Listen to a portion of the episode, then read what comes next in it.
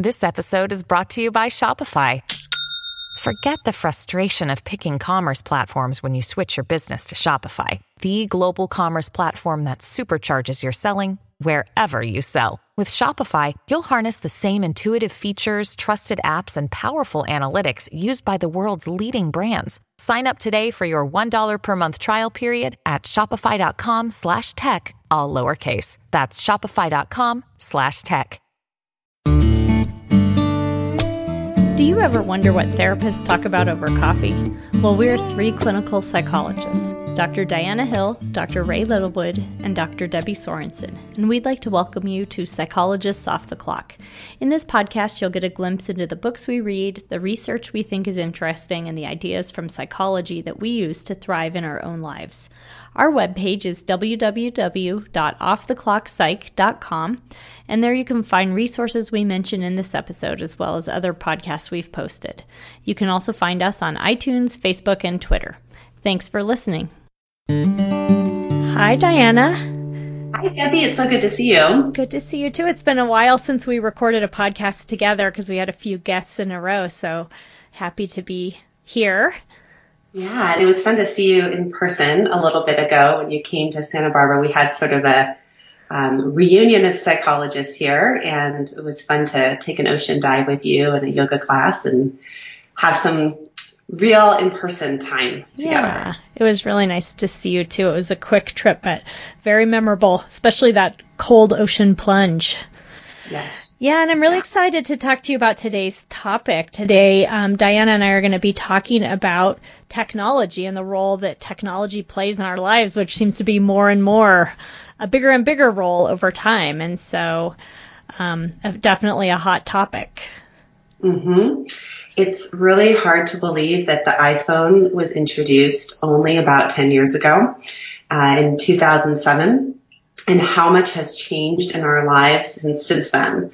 And I was thinking about it that our phones pretty much run our lives. So everything from our alarm clocks to our workouts to tracking our fertility to I mean, I was thinking about my mom's phone number. I don't even know her cell phone number if I needed to call her an emergency because it's in my phone. Mm-hmm. Um, and they store our most intimate details about ourselves and communicate to our most important people. And we've gotten really attached. So we've also noticed starting to emerge in clinical practice and working with our own kids. And then also in terms of the research, there's some problems associated with um, this increase in use in technology.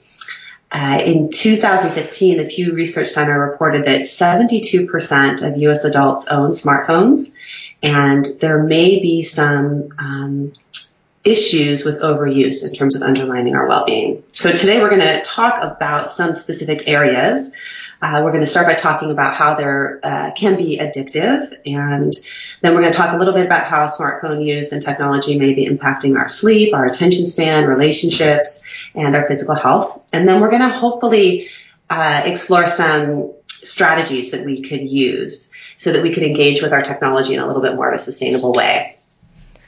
That sounds good. It's hard to even imagine life without an iPhone now. It's hard, it's amazing that it's been 10 years because it's just so pervasive in our lives. And I think that, you know, for the purpose of today, for this podcast, we're really going to focus on some of the downsides of technology and how it's affecting people. But we want to also just acknowledge that, you know, the the smartphones and internet and technology can be useful too. I mean, it helps us stay in touch with people. It helps us stay informed about current events. It can really add to efficiency and convenience. So, you know, it's not inherently bad. Um, but what I think something that we've really noticed that I think will come up a lot today is that it can get so easily out of balance for people that it can just take over. And technology is changing so rapidly that we don't really have a great understanding of the long-term impact of all this technology use. And I think that, you know, people are getting more and more interested in this as a research topic and thinking about how it plays out in their lives, but it's just still also new. Um, mm-hmm. yeah. So I thought it might be kind of fun to start out with just to have our listeners spend a couple seconds just thinking about how much time you spend on screens. And I'm not counting work or listening to music, but just, you know, on devices and screens and technology and just sort of estimate how much time per day you think you might spend. Um, just to kind of give a sense of what a big piece of your life it might be, and also to just suggest that there's a possibility that you're actually underestimating your daily usage. Um, there's been some studies that have suggested that people tend to guess about 50% too low in their estimate of how much they use. So whatever number you came up with that you think you're using per day, you might actually be using it even more. And the average person, um, it looks like might be using it up to about three hours a day some sort of device or screen, um, and picking up their phones like many, many times throughout the day. Mm-hmm. It becomes sort of an automatic habitual response. And I imagine that if you just think about it right now, you know where your phone is, right? Mm-hmm. Yeah. It's like and a, you, you an extra appendage. right. You don't know where your keys are, or your purses, or a whole lot of other things, but you do know where your phone is. And it, it's like a, a, sort of a second brain for many of us. And it seems that we, um, you and I read this book, Irresistible by Adam Alter, which was talking a lot about uh, behavioral addictions and specifically behavioral addictions around technology. And he talks about how this um, use of phones is on the rise. So in 2008, we spent 18 minutes a day on our phones. Well, gosh, they'd only been around, cell phones, those um, smartphones had been around for a year. So we were just figuring out how to use them probably mm-hmm. at that point in time. And now it's up to three, uh, then it was up to three hours by 2015. So as this rapid overuse or use is happening, we're starting to see um, sort of one of the first problems, which is this habitual nature to phone use and even the concept of behavioral addiction, of maybe even being addicted to our phone, like we can't leave it. Yeah, and I think phones are especially tricky and problematic because we have them with us all the time. Like you said, you probably know where yours is right now. And unlike, you know, a desktop computer, which stays in one place, or even a laptop, you know, people are they have their phones in the car in their beds you know i see people at my work sometimes walking up and down the stairs while looking mm-hmm. at their phone it's like mm-hmm. that's part of the problem is that it's just in your hand so much um, mm-hmm. so yeah well why don't we dive in and start talking about uh, what some of the latest psychology research has to say about this technology use so far so one of the first issues that we want to talk today is this issue that Diana just mentioned about behavioral addiction. And it's interesting because I think the use of the word addiction is used pretty loosely in this context because people use it a lot of times to be like, oh, I was so addicted to this one app or this one, mm-hmm. you know, TV show I was binge watching or I was, um, you know, addicted to one video game or something like that. Um, that's probably not what a psychologist would really mean by the technical definition of, of addiction, but we can, what we can really see is a pretty big range in how problematic technology can be for people. Everything from just spending a little bit too much time on screens at the expense of other things we want to be doing. You know, we feel this pressure to be, uh, you know, working all the time, checking our work email or keeping up with social media, or just, you know, when you get bored if you're waiting in line or something like that or just the sort of constant and automatic nature of it, which I think a lot of us can probably relate to that to some degree. A lot of us smartphone users. Um, so that's probably on the less extreme end, but still a little bit problematic. But it really can be more serious for some people, and some people do seem to have a pretty serious behavioral addiction. Um, to you know video games and to social media and it can be really problematic for people if they basically stop the ability to freely choose whether or not they're going to keep doing the behavior or if they start to experience adverse effects in their life. Like, you know, for instance, a student who fails out of college because they can't stop playing a video game and they just spend days and days playing it and they never leave their, you know, their dorm room. Um, that's a pretty serious problem. And more and more, I think that, um, you know, there's treatment centers and people are sort of acknowledging that this is a real problem for people. And Adam Alter talks about how these games are actually designed to be particularly addictive. So behavioral addiction is actually a new, a newer concept in psychology in, in terms of it was just introduced into the DSM-5, so the Diagnostic and Statistical Manual, um, describes the different psychological disorders. And it's only recently that it included behavioral addictions as, as an axis one disorder. Um, so the nature of behavioral addictions is that they actually activate the same brain areas that you see with substances um, of addiction. So, for example, that dopamine system, the reward system, and dopamine being a neurotransmitter that is specifically associated with wanting or craving, not necessarily liking. That's actually a different system. So mm-hmm. when you are engaging in an addictive substance and you have that sense of, I want it again, like you have that craving for a donut as you drive or smell the donuts, that is your dopamine system giving you that wanting. Um, mm-hmm. Um, and you can, that's why with some of our addictions, we can continue to want them even though we don't like them anymore. Continue to use the substance even though you don't like it. Mm-hmm. So for a, for something to be addictive, we need to activate that dopamine system and certainly the rewarding nature of uh, cell phones, getting some reinforcement from the cell phone, um, bings and pings and likes and all of that are rewarding, or gaming is very rewarding, in combination with addressing a psychological pain or discomfort. So that pairing of the two.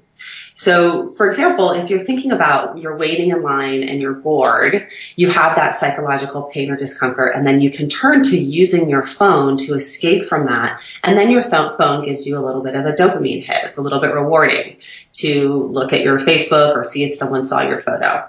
So that would be sort of mildly reinforcing and why you'd go back to doing that again and again.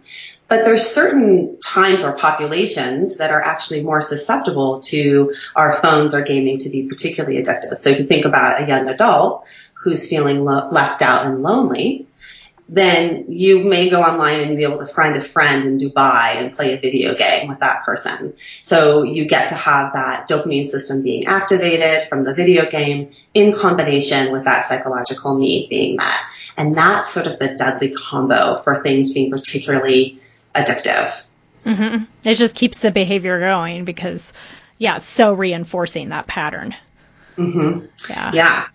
And what I was really interested in is learning more about how are the architecture of video games and also social media are actually they're designed to be particularly ripe for abuse, particularly addictive.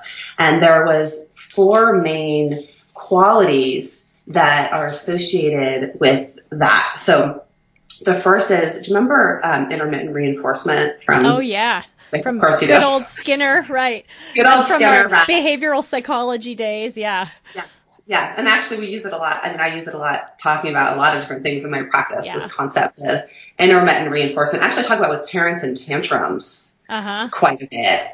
Um, and I think a good shortcut for intermittent reinforcement, so you can remember it, is to think of slot machines at casinos.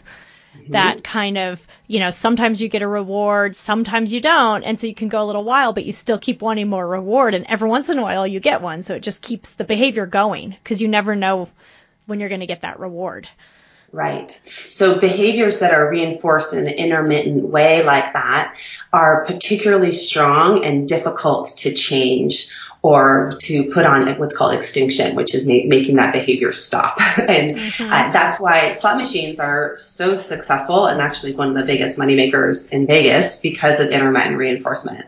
But there's also intermittent reinforcement built into things like Facebook so if you look at Facebook and the Facebook interface, it's filled with a, a, few different numbers and stats that you look at every time on Facebook. You look at the number of people who like this, the number of shares, and the number of comments. And so every time one of those numbers goes up, you're getting a little reinforcement and a little intermittent reinforcement because it doesn't go up every time you look on Facebook or every time you post something, right? And it's a little bit random.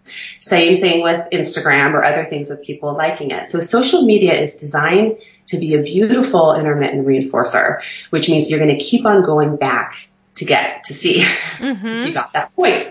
And likewise, video games are intermittently designed to be intermittently reinforced. So they design video games so that you get a win pretty early on, so you get a sense of success, and then they move out um, the rewards in the video games sort of at further and further distances in terms of your quests or the efforts as you go along so that it takes longer to get reinforcement, but it's also somewhat random that you get that reinforcement. It's not always a guarantee, and that's what keeps you playing. Mm-hmm. So that's one aspect. Yeah, that makes them addictive.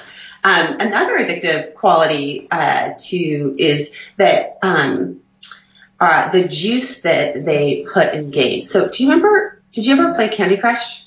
I didn't. I've heard a lot about it and I've seen it, but I've I never got into it. Luckily, I avoided that one. Did you? Yeah. I, I played it a little bit and I actually I saw it a lot among like my mom's friends playing Candy Crush uh-huh. and it's it's this game it's a lot like Tetris and it's it's filled with juice. So by juice meaning there's lots of like bright lights and pretty colors and sounds that go off. And actually that makes us want to engage with something more. Rats will press a lever for like sugar water and cocaine a lot more quickly if you give them pings and sounds and bright lights while they're pressing a lever. And humans are not far off from this. So we love the juice that they put into games. And, and likewise, Candy Crush is this other, has this other component and, and video games has this other component of our brains love to, to meet, to have goals and to achieve things like we really want to achieve. And so with Candy Crush, all these, if you line up all of the candies, you get this little thing and they disappear. And so you have this reward of getting your goal met and then it instantly disappears and then you have to work at the next goal. And meanwhile, the board is getting filled up with candy. So it's this never ending mess that you have to clean, but then you're getting rewarded for these small little tasks in the corner. And that makes it particularly oh, Addictive. Oh man, I can never play that. I will lose hours. Yeah. It sounds really, yeah. yeah easy so to get hooked on that one. Yeah, of juice and then also uh, this goal setting that we you know we think about also with the goal setting with other um, technologies in terms of you know people wanting to get 10,000 steps and that even got addictive for folks right they wanted to my husband used to walk around our living room to get his 10,000 steps by the end of the day oh did you did, did you see the David Sedaris article about this? We can link to it. Did you yes. see that? Yeah. Yeah. He just kept getting more and more steps till he was just walking all day just to get steps. Pretty funny, humorous yeah. take on it. Yeah. Well, yeah. Just want wanted we, our brains just are, and that's totally evolutionary, right? Yeah. It's good, good thing to set goals and get them if it means it's going to make a fire and food for the night, but not so meaningful if you're just like deleting bright colored candies on a screen. Right. right. For um, hours. yeah. So then, and then finally, um, the, these these uh, our, our, phones and games can be particularly addictive because they create these these social connections or this feeling of social connection, which is so reinforcing and rewarding. It's one of our core basic needs as humans, and they can also relieve psychological stressors through distraction and avoidance. So all of that put together makes them really ripe for um, overuse. Absolutely. Um, and another, a second issue that, that more and more research is suggesting is that that the use of screens and, and smartphones is really impacting our sleep. And it seems to be the phones more than anything else, you know, obviously since it's easy to lug them to bed, um, that are most problematic and they're very, you know, easy to do all hours of the night. And just a couple things that, that, um, is out there. So, it seems like the phones sort of keep us awake even when we're tired. So at night, normally, you know, our bodies kind of unwind. Our pineal gland produces melatonin, which makes you get tired. But when you're staring at the light from a smartphone, that kind of blue light on, from the screen, it, you know, goes into your through your eyes, through the retina, and basically makes your brain think it's time to be awake. So it sort of tricks, throws off your circadian rhythm in that way. Um, and also, you know, there's just so much information that we can be looking at right before bed. And a lot of people sleep with their phones right by their beds and don't turn them off, um, use mm-hmm. them for an mm-hmm. alarm clock and whatnot. Um, and it just gets really gets us going. It's sort of stimulating. And I know for myself, just kind of a quick personal example that there's been so much going on in the news lately. I, for a while, I had a, a habit that was not very helpful to me, which is that I'd stay up too late just reading the news on my phone. 1st mm-hmm. of all, I was mm-hmm. staying up later than I should have been just doing that, and it was sort of stimulating, so it was keeping me awake past the point where I was tired. But then also, I'd finally get to the point where I'd be like, okay, enough, and I'd turn it off, and then my mind was just sort of buzzing with all the mm-hmm. news mm-hmm. and, you know, just thinking and worrying and stuff like that. So I noticed for myself, I was going to sleep much later than I really wanted to using my phone. And I think a lot of people can, can relate to that.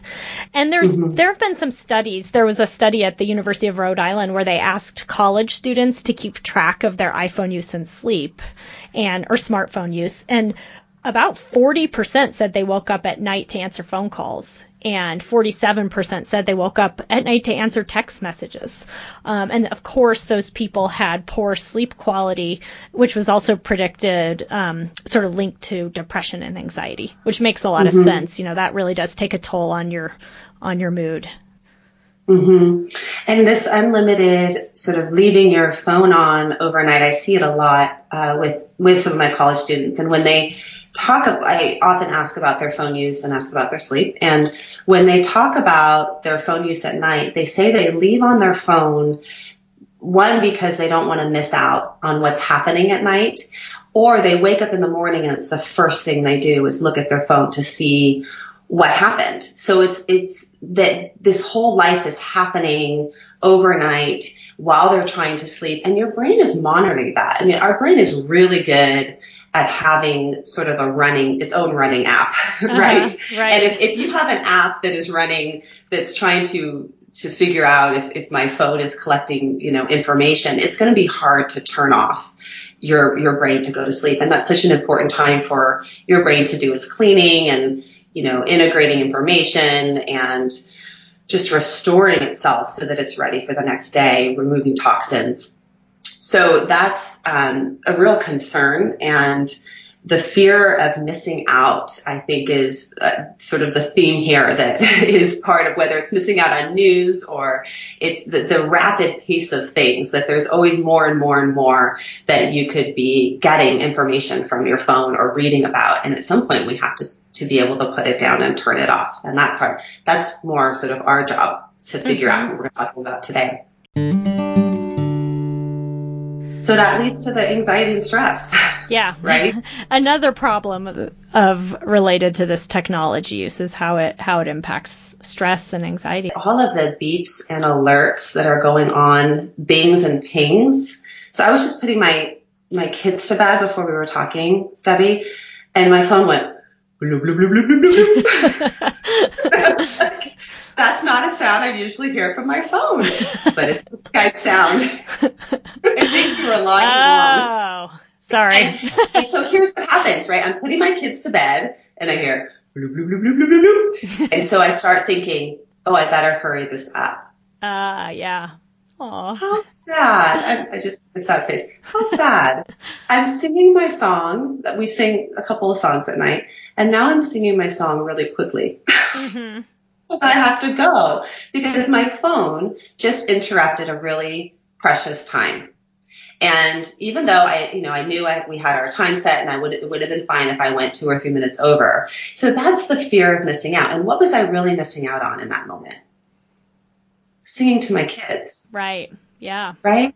That's what I'm missing out on. I'm not missing out on being on time for Debbie. Right. right? This lovely, like, in, you know, connected moment with people who are right there in front of you. Right. Yeah. I don't have that much longer that I'll be able to sing to my young boys, right? It's yeah. just a short period of time you get to sing a song and they actually think that it's yeah. not ridiculous, right? right. Um, so, so the fear of missing out, we, you know, there was a, a research at Cal State University where they took away smartphones from college students for an hour and they had, had them in three different groups. So one group was light users and for light users there was no change in anxiety when they took away their phones. But for moderate users, they started to experience anxiety after about 25 minutes and it, and it remained at a moderate level for the rest of the time. Heavy users, we, they saw an increase in anxiety after only 10 minutes of their phone being away, and it continued to increase throughout the hour. So the take home message being really the more that you use, the more fear that you have of being away. And it's sort of this insidious loop, right? So you're fearful of being away from your phone, so therefore you use it more, you keep it on you more. And we see this um, not only with phone use, but also with people being really locked into emails. So there was when I was in graduate school, it was emails were like you had to respond within the hour. Was that like was it like that for you in graduate school with emails? Uh more so toward the end, yeah. Became where people would expect a reply right away. And it didn't matter if they sent the email, you know, late in the day or early in the morning or something like that. It was, yeah. There's a little I think it pressure. depends on what setting you're in around email use. Now, if you give me an email, you're lucky if you get a reply. I'm so emails. I'm so slow on. Yeah, but you're um, probably but, an outlier in that. I mean, Although no, with text messaging maybe not so much. But yeah, I mean, but I think people are expected to be on a, a lot. Right. They're expected to be on and expected to be responsive. And there was a um, study that showed that 70% of office emails are read within six seconds. So this sets up this expectation to be at your desk and as a result, you're sitting there, it's, it's basically another version of Candy Crush, right? As mm-hmm. soon as the emails are coming in and you're dealing with the next email, meanwhile, you're not dealing with the rest of the pile of stuff that really needs to be dealt with and you're locked onto your desk. You don't have great attention and it really prevents office workers from doing things like, like going outside or being able to stay on task and um, you have a high alert. So they saw they found some research that showed decreased heart rate variability when people are so um, checking their emails all the time and so alert, which is decreased heart rate variability is associated with basically stress. Mm-hmm. Uh, so when we actually look at what happens when we limit people from checking their email or ask them to keep their phones away. So if, if there was, uh, APA Monitor is American Psychological Association puts out sort of a magazine that gives current research topics. And they recently had a whole article that I really, really liked on um, technology use. Well, and we can link to that on our webpage we'll so yeah, can find it. It's, it's a good online. article. Yeah. It's a good article. And actually, I started applying in my practice with people. One was some research by Kostadin Kushlev, who said that when people did a study where she found that people who limit email to checking to just three times per day, they saw decreases in daily stress, increases in mindfulness, and increases in self-perceived productivity and quality of sleep. So actually containing the madness, like having a limit on this is when I check email. And I certainly do that um, to the best of my ability where I really don't check email all that frequently. I, I, mean, unless I know an email's coming in, I'll check it maybe, I don't know, maybe three times a day. I don't know. How, how often do you check your email? How much are you checking with it? It depends what I'm doing. I would say the days that I'm at work, I do tend to just keep it open all the time during the times that, you know, not when I'm meeting with a client, but when I'm just sitting at my desk typing on the computer or something like that. Um, I keep it open a lot and then I might check my email as I'm on the go. So I'd say mm-hmm. I definitely maybe need to consider working on this and, and keeping it limited more. We'll talk when we get to the end of this episode, we're going to talk a little bit about some strategies that people might mm-hmm. want to, you know, who might be experiencing this or who want to work on changing this behavior in, in this direction might find helpful. Mm-hmm. Yeah.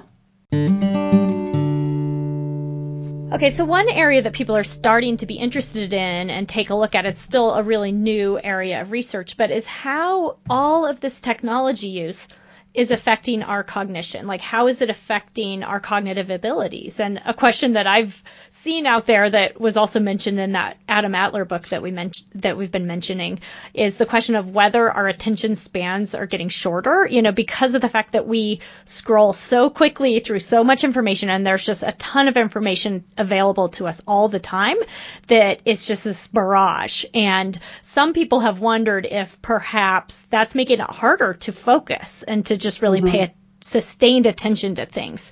Um, and there's one study um, that was reported in that book that we've been talking about, um, the Adam Alter book, that uh, Microsoft Canada measured how long people were focusing on certain information. And in the year 2000, they were paying attention to things for 12 seconds, and by 2013, it had reduced down to eight seconds. Um, so a little difference there, which is suggestive. I mean, I think this is all very new, but this suggestion that maybe it is affecting how we how we attend to things. And I know for myself that what I've noticed is that I'm I have a little bit of a harder time like reading a whole article from start to finish. That when mm. sometimes when I'm reading the news or you know, sort of an online something I come across online and I'm like, oh, that looks interesting. And I start to read it. A couple paragraphs in, I'm like ready to move on to the next thing. And sometimes I have to remind myself, okay, wait, hold on, slow down keep reading this because there's something interesting here. But I think there's just this, we're just so used to just fast paced information all the time. Gets, mm-hmm. We get used to that. Right. I think we get used to fast paced information and we get used to all of us being a little bit distracted. So because people are picking up phones or things are being, even in my sessions, I'll see clients with their, with the phone on the table. And if it bangs or it makes a, uh, you know, something visually comes up on it, they will look to it and put their mm-hmm. hand on it. And it, it's a distractor. Even if we're in a completely engaged, meaningful conversation. It pulls us away. So we're just used to getting pulled away and we're so automatically habituated to look, right? Yeah, or to pick up. And what's, what I think is interesting is also thinking about how this is impacting our, our children's attention span. And so we know that um, infants the first thing that they're tracking early on is their own parents' eyes. So they're watching us, they're watching our behaviors, watching our eyes instinctively to know what to pay attention to. And if our children are watching our eyes and watching us look at our phones and then look at them and then look at our phones or maybe just even looking at our phones while we're doing something else, we're teaching them basically to be distracted and not to pay attention to the task at hand. And what we see is that uh, decreases in attention span in children is a problem. Children's attention is associated with language development and problem solving and cognitive development, all these really important tasks. We also see decreases in, you know, sort of potentially decreases our children's attention span with these fast, the fast speed of things. Sometimes I'll have clients that come in late and I love this saying from Kelly Wilson, which is there just is not enough time. So we really need to slow down. Yeah. So let, let's talk about driving because I, I love that you brought this up in terms of our attention and yeah. how phones are impacting that. Well, I think this is a really important issue because it's a potentially, you know, life threatening issue, which is that we people are in car accidents associated with distracted driving all the time. There is a statistic that in 2014, about 3,000 people died in accidents that were associated with distracted driving. And mm-hmm. because we have our phones with us all the time and we have them in the car for legit reasons like our, you know, GPS and we might be listening to music or a podcast. So I bet some people listening to this podcast are driving around and that's mm-hmm. fine. But what happens is that it's right there. We end up, you know, grabbing our phone while driving, or we can't resist responding to this alert that we get. And so, you know, if you look around on the highway, you'll see people kind of waving around, and a lot of people you'll see are looking down, kind of fiddling with their phones. Um, mm-hmm. And I mean, we know that just just even talking on the phone while driving is dangerous. Um, there's a book called The Invisible Gorilla How Our Intuitions Deceive Us by some cognitive psychologists, Chris Chabris and Dan Simons. And they write about how, you know, our attention is a limited resource. We only can pay attention to so much information at one time. And we mm-hmm. really can't pay adequate attention to the road if we're chatting on our phones while driving. And it's not an issue of hands free or not, it's an issue of limited attention.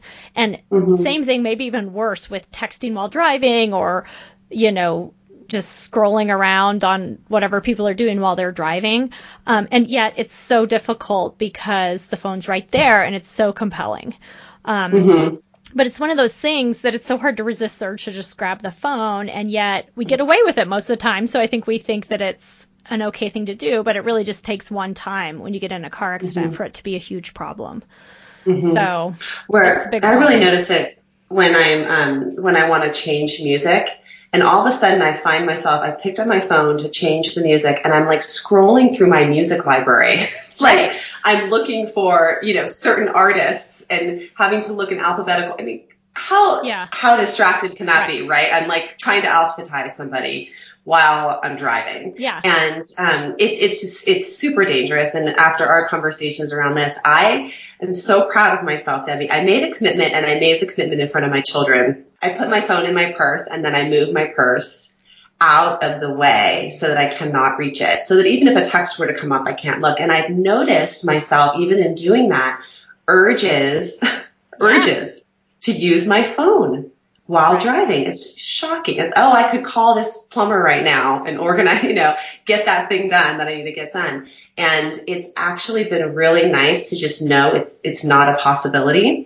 And I'm also doing another important thing, which is I'm modeling to my children not to be using the phone when driving because I guarantee you when our children grow up and they are, you know, 16 and driving and they're terrible drivers, they will model the behavior that you engaged in while driving. So. Yeah. Well, we'll talk about some strategies. I think that's a great one, just keeping it out of reach because, you know, it is a hard behavior to resist, but it is such an important one. And it's, you know, it's, I think a really important for, thing for people to think about and put some, yeah. some effort into that.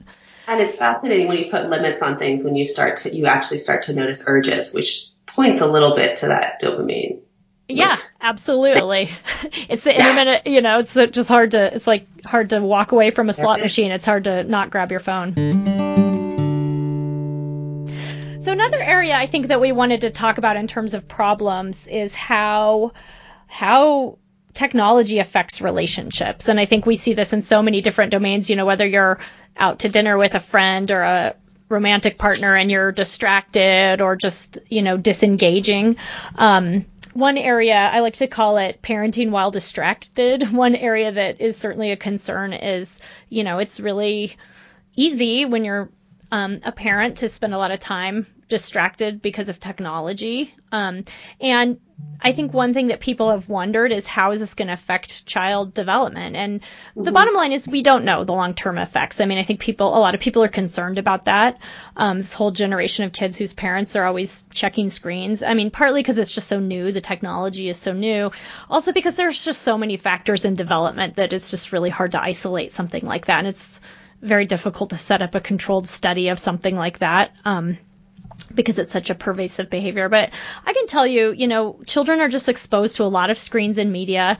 They're it's they're in schools now. That's just the norm to have computers and devices around school and involved with homework and parents are distracted and we I think that people are worried about what that will mean with just interpersonal attachment and the ability to have social skills, like the ability to read social cues in person, the ability to resolve problems face to face instead of over text message. And so I think in general, we just, you know, people are concerned about what that will mean and, and it's just food for thought. Yeah.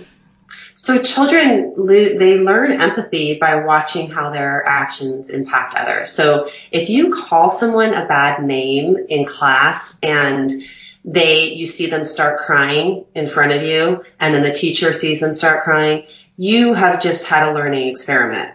Oh, when I say this word to somebody, it makes them feel that way and I get in trouble. And there's, you know, if you call someone a bad name over text, or say something mean about someone over social media, you don't get that same feedback. And this is really important when we think about our adolescents are communicating more and more via text and social media than they are in person. They're not getting that, that feedback of that hurt. And it's actually the, the, the emotional feedback back, which is important for being able to develop sensitive empathic relationships.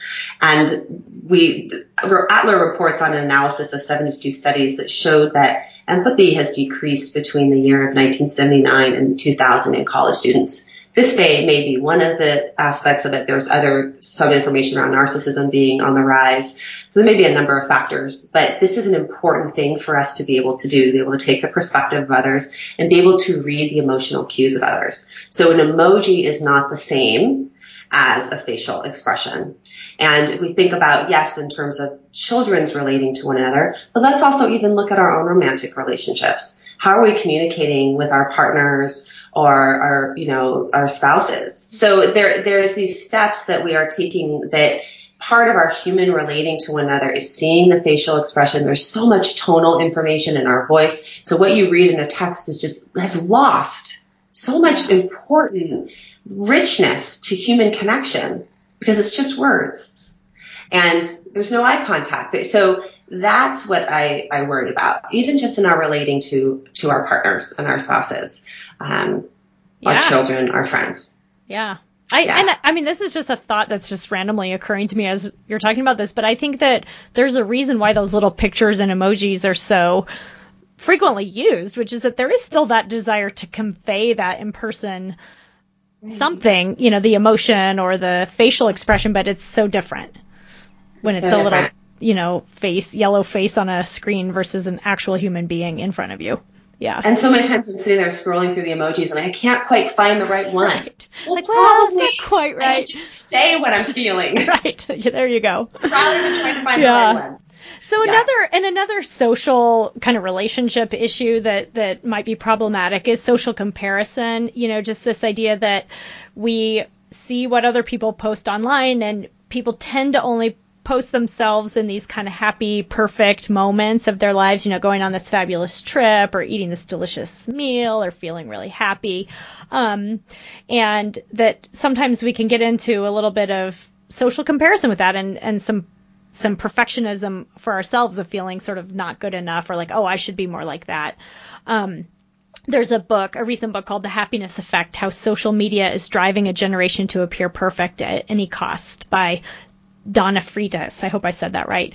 Um, and she talks about a study with 200 college students where only 19% said that they were open about their true emotions, and 73% said that they pretty much always appear happy on social media. So it just gives you a sense of what people are projecting into the world. And I mean, I think that there's a lot of pressure to do that. And you know, maybe social media isn't the best place to be super vulnerable because it's a pub, you know, it's out there and it's very public.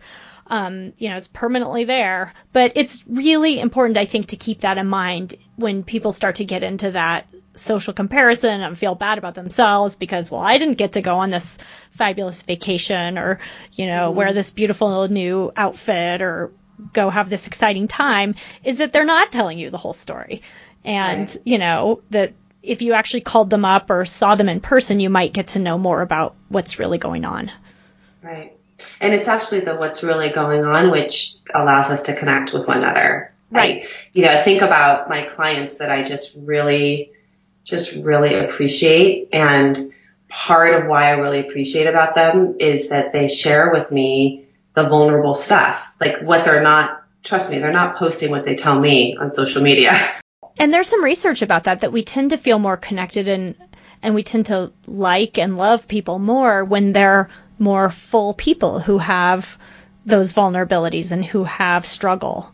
You know, when people have that sort of perfect facade, they're less likable to us because they don't seem as human. So, yeah, Right. it's food for thought.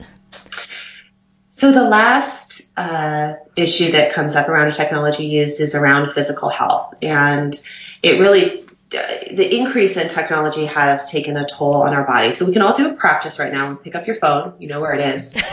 Pick it You're up. probably hearing our voices through it, let's be honest. it. Um, and most most of the time, But not if do you're is we- driving. Not if you're not if you're driving. Yeah, not driving.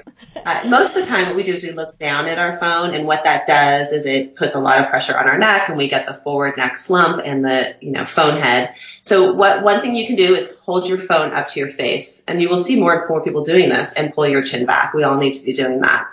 The other thing is how you know how our technology keeps us uh, really still. And if you come, if you came in, well, you did come into my house. I did. We have no furniture in front of any screen in our home. We um, want to pay attention to our physical health and how maybe even some of the apps that are designed to make us healthier, they become more about that goal directed activity of trying to meet the goal of the app rather than paying attention to our internal cues around movement and exercise. So if you're still walking around your living room at 9:30 at night to get your steps in, it's actually probably not that great for your sleep and probably not that, you know, even beneficial for your body to be walking in circles at nighttime. so we can actually use these bodies and the information in our bodies to guide our movement or to guide our eating, as we talked about in the appetite awareness episode, as opposed to some external machine that tells us, even tells us when to breathe. I don't need my, I don't need my watch to tell me to take a breath. Okay. I hope not. Yeah. Well, so the next question, of course, is what do we do about all this? So we're going to kind of move in now to talking a little bit about a few ideas that we had based on our psychology training for how you might, uh, you know, manage technology in your life in a more effective way. Um, and the first idea that we had is related to habits and just kind of behaviors. Um, and one thing that can be really helpful is when you're talking about, you know, we're talking about behavior change here, is to set up your environment to make the behavior less automatic so that it's easier to change it.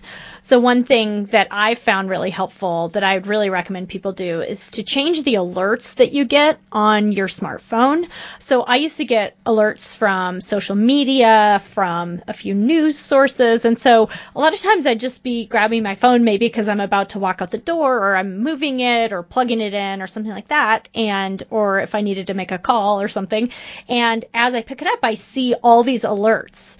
So Facebook alerts and whatnot. And I would check them respond to them and the next thing i know all this time was lost because i had mm-hmm. without even thinking about it, it was just so automatic i would be sucked into social media. Um, so now i changed my phone. The only thing i get alerted to are phone calls and text messages now. Mm-hmm. so i can still go on facebook and i do but i have to open the app before i know what's going on. So mm-hmm what it does for me is that it makes it more my choice. Like I check it when I want to spend a few minutes on social media. Um, mm-hmm but I don't right. just get sucked in because of an alert popping up. Right. Another yeah, thing, so putting some oh. barriers in. Yeah, I yeah. think putting some barriers in. So anytime we have an automatic behavior, we want to try to figure out a way to slow it down. Yeah. And putting those barriers in and not um, is is super helpful. And likewise, I think even just the research on setting some times with which you engage in certain activities. So I will check my email when kids are in bed, or I'll check my email if I'm between a client or I have a break in a client, but I'm not going to be checking my email at the grocery store or checking my email, you know, so having specific times when you engage in certain behaviors rather than it just being a constant ongoing thing. Yeah. I'm going to work yeah. on that with email. I think that's helpful um, to just put it in a more discrete mm-hmm. period of time. Okay, another suggestion is get yourself an alarm clock if you don't have one and keep your smartphone out of your bed. Um, just what I do, I've started doing this and I found it so helpful. I charge my phone in the kitchen, which is downstairs from my bedroom every night. There's a, mm-hmm. every once in a while I violate this and I almost always regret it because then it's right there mm-hmm. and it's too, easy to just pick it up first thing in the morning or stay on it too late at night. So I really mm-hmm. recommend, you know, don't use your your smartphone for your alarm clock instead before you're going to bed, stop your screen time, plug it in somewhere else and just leave it out. Um, that I think that really makes it so that you're not just checking it too late or first thing in the morning. Um, mm-hmm. I really like not checking my phone first thing in the morning. That has been a big um, just really important practice that when I wake up, the first thing that is going into my brain is not newsfeed. Yeah. Right. my brain, you know, and so when I wake up, I do my, you know, I do my morning practice and it's not until I'm done with my morning practice of, you know, meditating and writing and having that time that is really doing what's most important to me before going into that, that world and getting my, my, my time because it can just, yeah, it could steal, it could steal it from you your morning.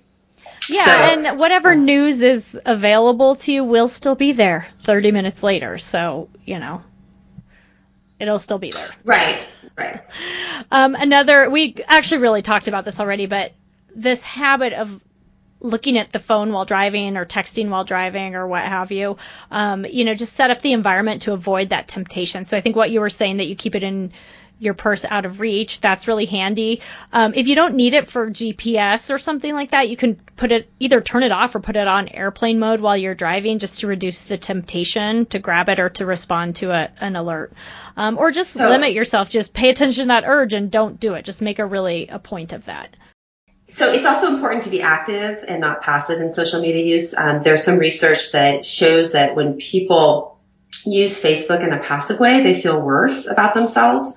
But when they engage in conversation and comment on others, they actually don't see the same kind of harm. So that's the going in and actually being an active user rather than just kind of floating around in there endlessly. It's taking back control over your technology use mm-hmm. and being um, intentional in how you're using and why you're using. There's this, this other concept of um, our goals and trying to, rather than having our technology use be so sort of driven by all this goal directed behavior of number of likes or Instagram looks or they have set into place more of sort of a systems approach. So what are you doing on a daily basis that increases your odds of happiness in the long run? And really asking yourself, is this fear of missing out on something, me getting in here to be on the Skype call with you actually interfering with something that is part of my core happiness and my core values. And we have limited time in our day. Plan accordingly mm-hmm. in how you're going to use how you're going to use your time and what's important to you.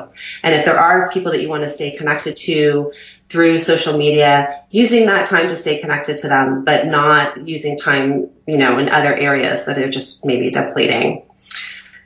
Yeah, and maybe so sometimes we have the fear of missing out on the wrong thing. Yeah. yeah, exactly. And then I think another one is managing others' expectations. So people will expect you to get back to them at a certain frequency if that's the frequency with which you get back to them. This is something I've very much learned as a therapist, haven't you? Oh, like, oh, yeah, yeah. Around returning phone calls and returning texts, that if you are quick to respond, people will expect you to be quick to respond. Yeah. Yeah. And you can set it up so that you tell people, I don't, I don't get back, I tell my clients, I don't get back to them, you know, often until the end of the day. Emails, I often will not get back to within the same day. Phone calls, sometimes it's 24 hours. And part of that is because when I'm with you in session, I'm 100% with you. So that means I'm 100% with my clients in their sessions and I'm not you know, I'm taking the time between sessions to either stretch or move or take a breath and meditate myself so that I can be prepared for the next client, so that I can be fully present. And so you get you get a more present me. And that often they they say, okay, well I'm willing to, you know, wait the 24 hours. Mm-hmm. And and we can do that, you know, for other people in our lives too, family Definitely. members, friends. Yeah, and people will just get used to that. Yeah. Another area we wanted to talk about is parenting with media awareness. Um, we talked about this, you know, parenting while distracted thing. Um, I think it's really important to be a good role model of moderation and limited screen times to your kids, just what you're teaching them as they're watching you. Um, so what I recommend people do is just think about your own values about screen time for your kids and just do your best to stick to that. Um, so, you know, it's not like it's horrible to have any screen time whatsoever, but you need to kind of decide for yourself what you think is is reasonable and fits with your values as a parent and then make that happen. And I know for my family, we one of our values, we don't like to have the TV on just on all the time. Um, I, I just don't like it to be in the main living space and just to be sort of background noise. That's to me personally, I find that you know drives me bananas. But I also don't want my kids to have that always you know, in the background. Um, but we do love movie night. We all enjoy it. We pop popcorn. We go down to the basement, which is where we keep our TV, and we make a big evening out of it. It's really fun. And so to yeah. me, those that's just kind of how we set it up. And you know, it's a slippery slope. I can't say that I don't occasionally, you know, turn it on when I maybe perhaps shouldn't, according to my values. But you know, I try to do my best to keep it in check. I am so, we are so media limited here. My kids have not been exposed to very much at all. And, you know, I'm, I'm definitely an outlier. I'm not on Facebook and I just have very limited, um, social media as well as technology in our home. And it is about figuring out what's important to you and, and using that as your guide as opposed to maybe what other people are doing, as opposed to fearing missing out, you know, and, and modeling that yeah. for, every, your kids that you can do that, what's right. important to you, and be flexible. Yeah, well. and every family is different, so you have to figure out what works for you. Another practice was, which is engage in looking at each other in the eyes. And it's sort of the lost art of having connection through eye contact. I know that um, in in ACT therapy, that's actually eyes on is actually one of the exercises that we do where we look at each other in the eyes and actually look for the sweetness behind the other person's eyes and also the suffering behind another person's eyes. And when we connect through eye contact, there's actually something that's really human, I think, transmitted. And I know that even through social, so as I'm looking at you, Debbie, we're like looking each other in the eyes right now. On Skype. I also yeah. know on Skype that even looking at a screen at someone, there's some research that shows that even if you're looking at them in the eyes on the screen, you're actually not really looking in their eyes or looking towards the camera or slightly off. And getting back into that practice of whether you're at the checkout, you know, getting a coffee, taking that moment to look into somebody's eyes and say, I see you and allow yourself to be seen is a really important human experience. And to do the same with our children, mm-hmm. teach them the art of eye contact because it's one that is getting lost. I agree. Yeah. Well, and finally, I think the last little little nugget that we have here is just this idea of making a point of putting your devices down sometimes. Just put them down. You know, maybe during a meal, dinner with your family or friends, or a social interaction. Make some time when you just aren't plugged in. You know, maybe some people do like an analog day, a digital free day every now and then, or even just a couple of hours when you leave it behind or you just turn it off, put it away. Um, and and pay attention to how you feel when you are kind of hooked into overusing technology versus when you're unplugged and just notice the difference. Um, you know, try that sort of.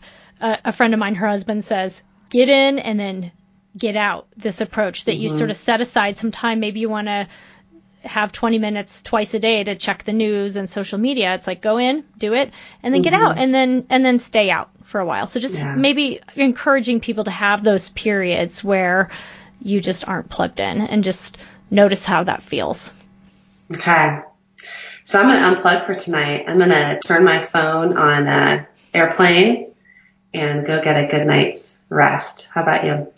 Yes, me too. Yeah. I think that sounds, sounds lovely. Good. Okay. Well, thanks yeah. everyone for listening and thank you, Diana. Thank you. And we'll put our resources up on our webpage and we'll be back for more of conversations between Debbie, Ray, and myself. And so keep listening. Thank you. Bye-bye. Bye. Thank you for listening to Psychologists Off the Clock. You can find us on Twitter, Facebook, and iTunes. You can also find us at www.offtheclockpsych.com. That's offtheclock, P-S-Y-C-H.com. Music by John Gu and Susie Stevens.